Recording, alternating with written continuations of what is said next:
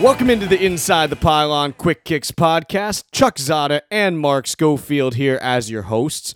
If you missed yesterday's episode, you missed part one of our interview with former Oakland Raiders CEO Amy Trask. So before you do anything else, I'd advise you to go back and listen into that episode just because it really helps to set the stage for what we are going to be talking about today. And we do have Amy with us again today, fortunately, uh, able to take a little bit more time to dig through some additional uh, in depth questions regarding her time in the NFL and with the Raiders. And Amy, where I want to start today, we talked a lot about your path through the NFL to this point, but I want to start to look a little bit towards the future here. And specifically, if you look at where the NFL is going over the next 10 years, talk to me a little bit about the direction that you would take the on field product, as well as when you look at the NFL from a business perspective, where do you think the league should be heading from that point of view? Well, look, we all know the on the field issue um, concerns the impact of the game.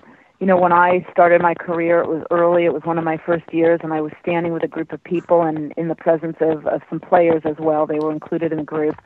Um, I mentioned, I, I referred to the game as a contact sport, and one of the players very graciously, um, you know, interjected, Amy, it's not a contact sport. It's a collision sport. And he was right. It is a collision sport. Um, the league is doing what it can to teach people from a very, very young age up better ways to play the game. Look, men, every day of my career, there was a sign in the locker room see what you hit. Those aren't recent signs. Those are signs that date, date back decades and decades. And I, I can't remember the first time I saw that. See what you hit. And that's heads up football. And, you know, I do like what the league is doing at the youth levels to go back and re educate people about how to play a very, um, you know, call it contact, call it collision sport as safely as one can. Now, does that mean one can take all the risk out of the game? No, of course it does not. Do we all understand the risks associated with playing the game? Yes, we're learning them. We will learn more. And you know, the best thing we can hope is that when people make a choice whether or not to play football, they make an educated decision and play it as safely as possible. So that's the on-field issue. Um, but I, I, I just always, you know, as this conversation has gotten louder and louder and stronger and stronger, I've always remembered the words of that player who stopped me and said, "No, Amy, it's not a contact sport; it's a collision sport." Um, off the field, you know, we'll I'll talk again. The the the gap between the highest and the lowest revenue clubs puts some strain on how the league chooses to do business. And I think we're going to continue to see the league explore and experiment with overseas expansion.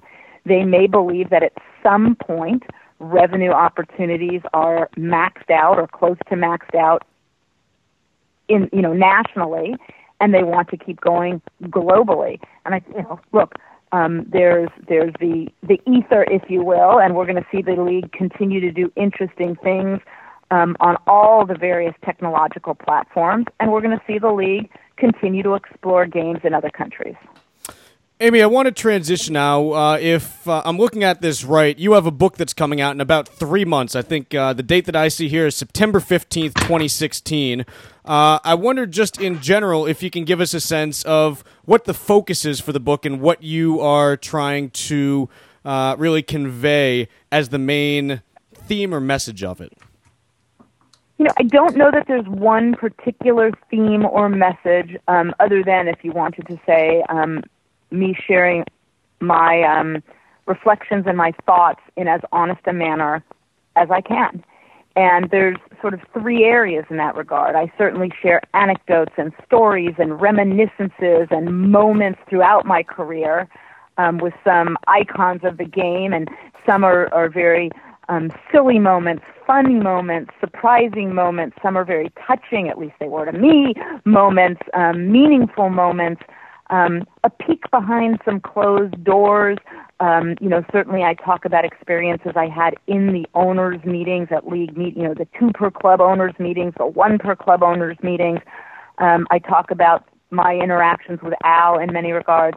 But I also touch upon the theme of women in business and women in a male dominated business and how I approached an issue like that, how I comported myself, what worked for me. Um, I address the question I'm often asked What advice would you give a young woman who wants to go into business or a male dominated business? And the third area really are just business reflections in general on some of the topics you raised the state of the game, the challenges to the league, things of that nature. So there's not one theme to the book. I guess the theme would simply be my, my, my views on these topics. Amy, what does happen at an owner's meeting? As somebody that's got no absolute clue what goes on there, is there anything you could share with us to shed a little bit of light on what goes on there? Well, there's a variety of types of owners meetings. There are, you know, the big meetings that happen every March where there's many, many people from each club.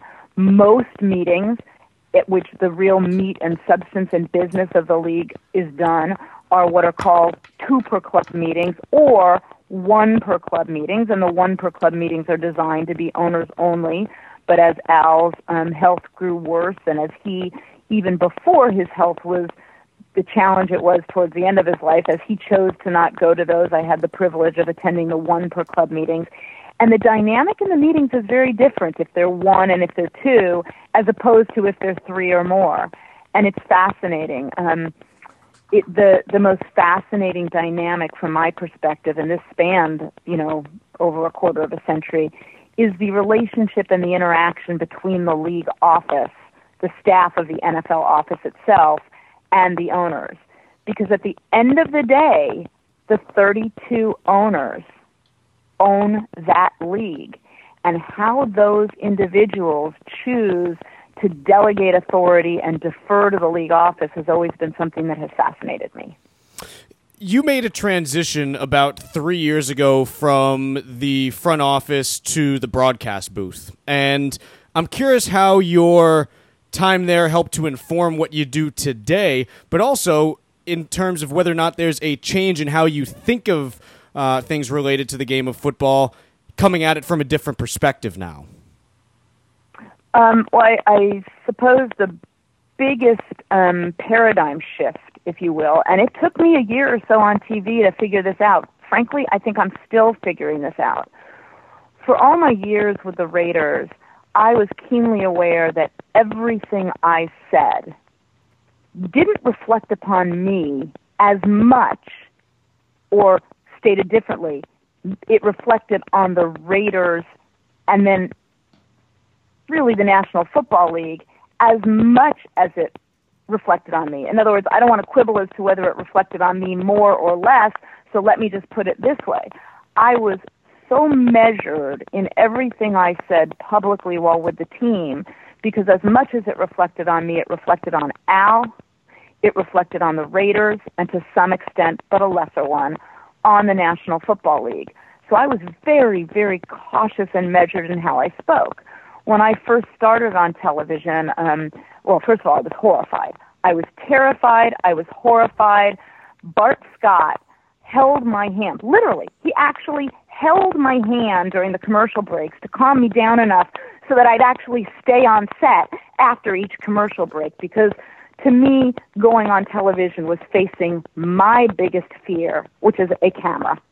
But I did it, and I'm learning to relax, and I'm finding each year that I get more and more relaxed because I realize now what I say reflects only on me. And that's very, very liberating.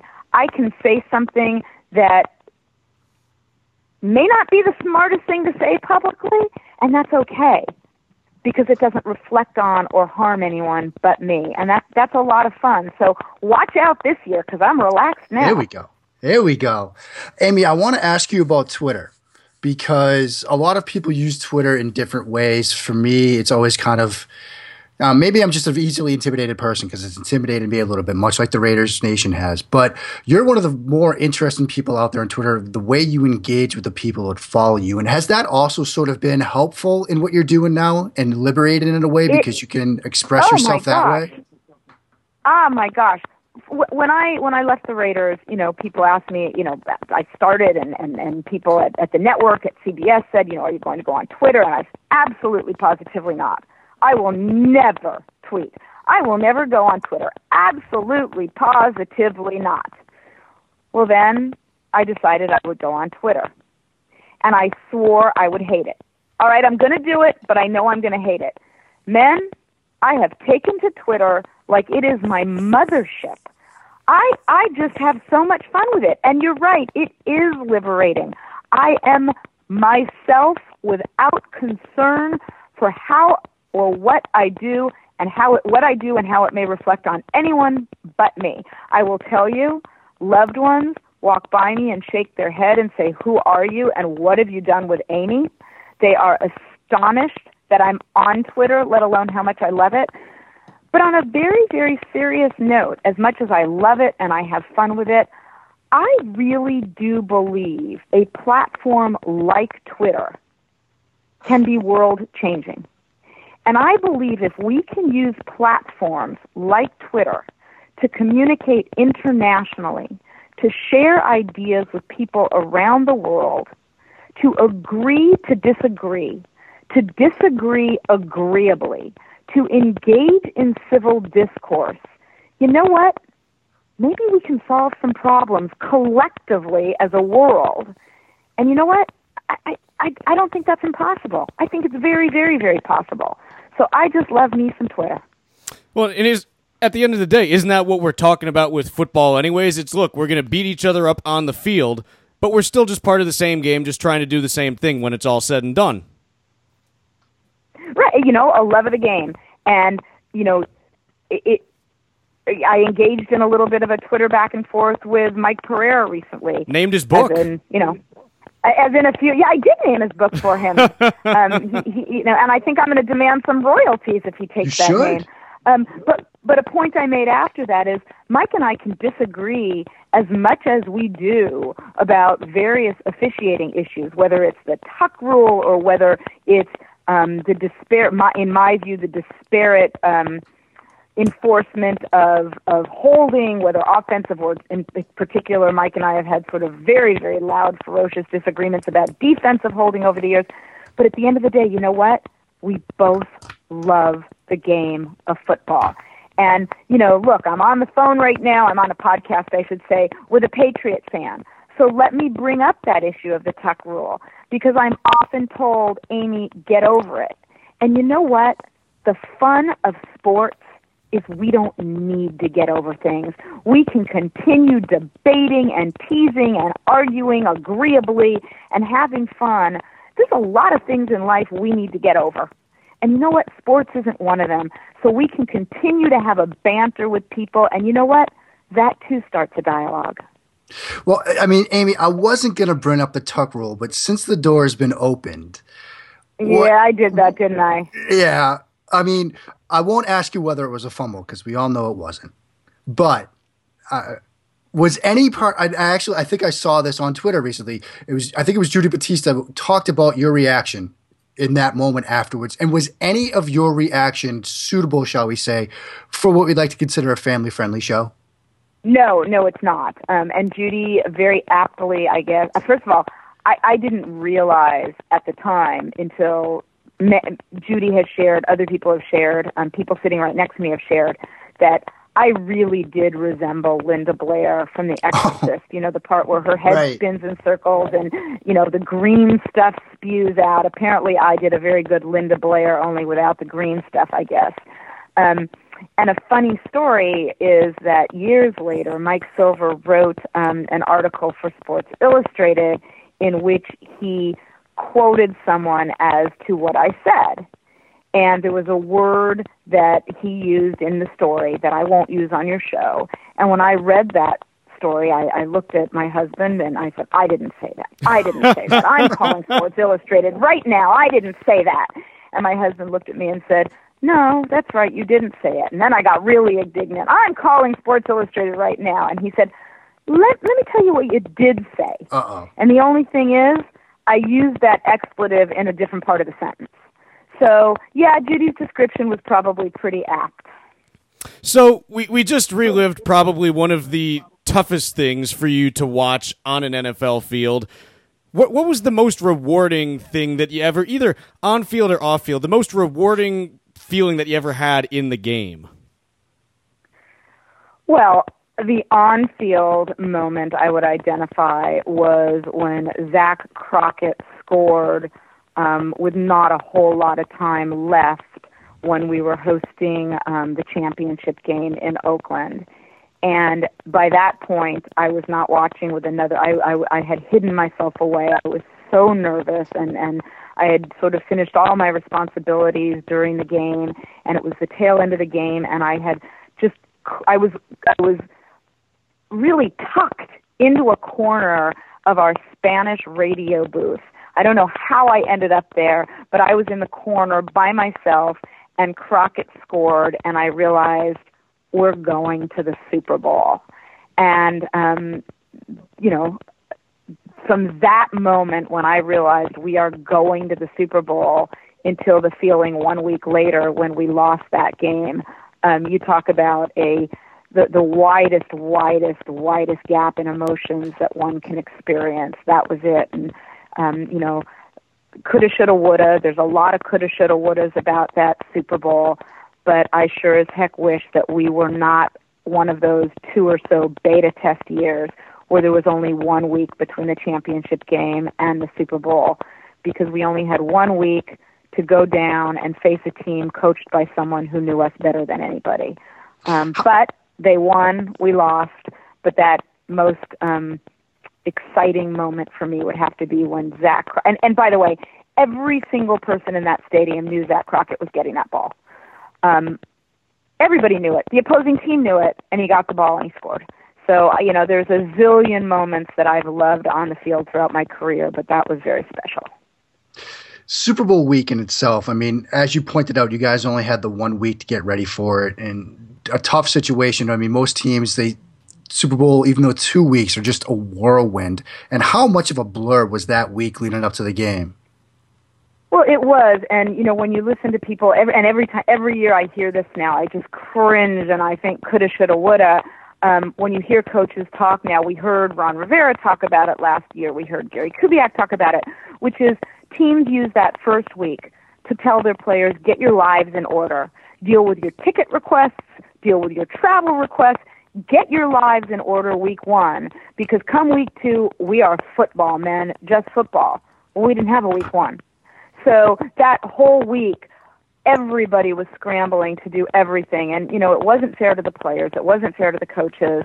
Um, I I would be the loudest voice in in America saying if the league ever decides to do a one week gap again, that's a, a, an enormous mistake, and I wish we had to.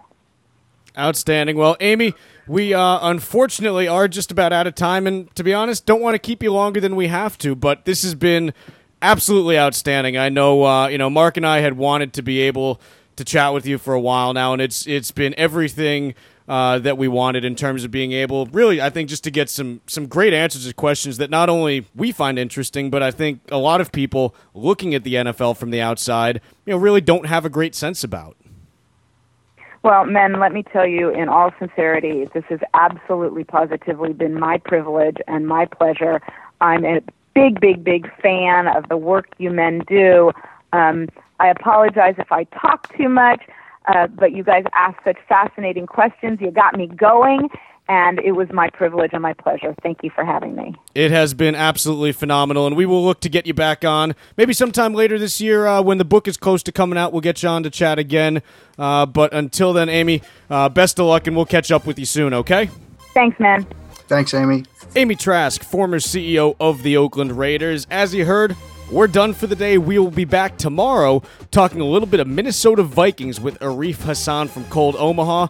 That is tomorrow on the Inside the Pylon Quick Kicks podcast. We'll see you then.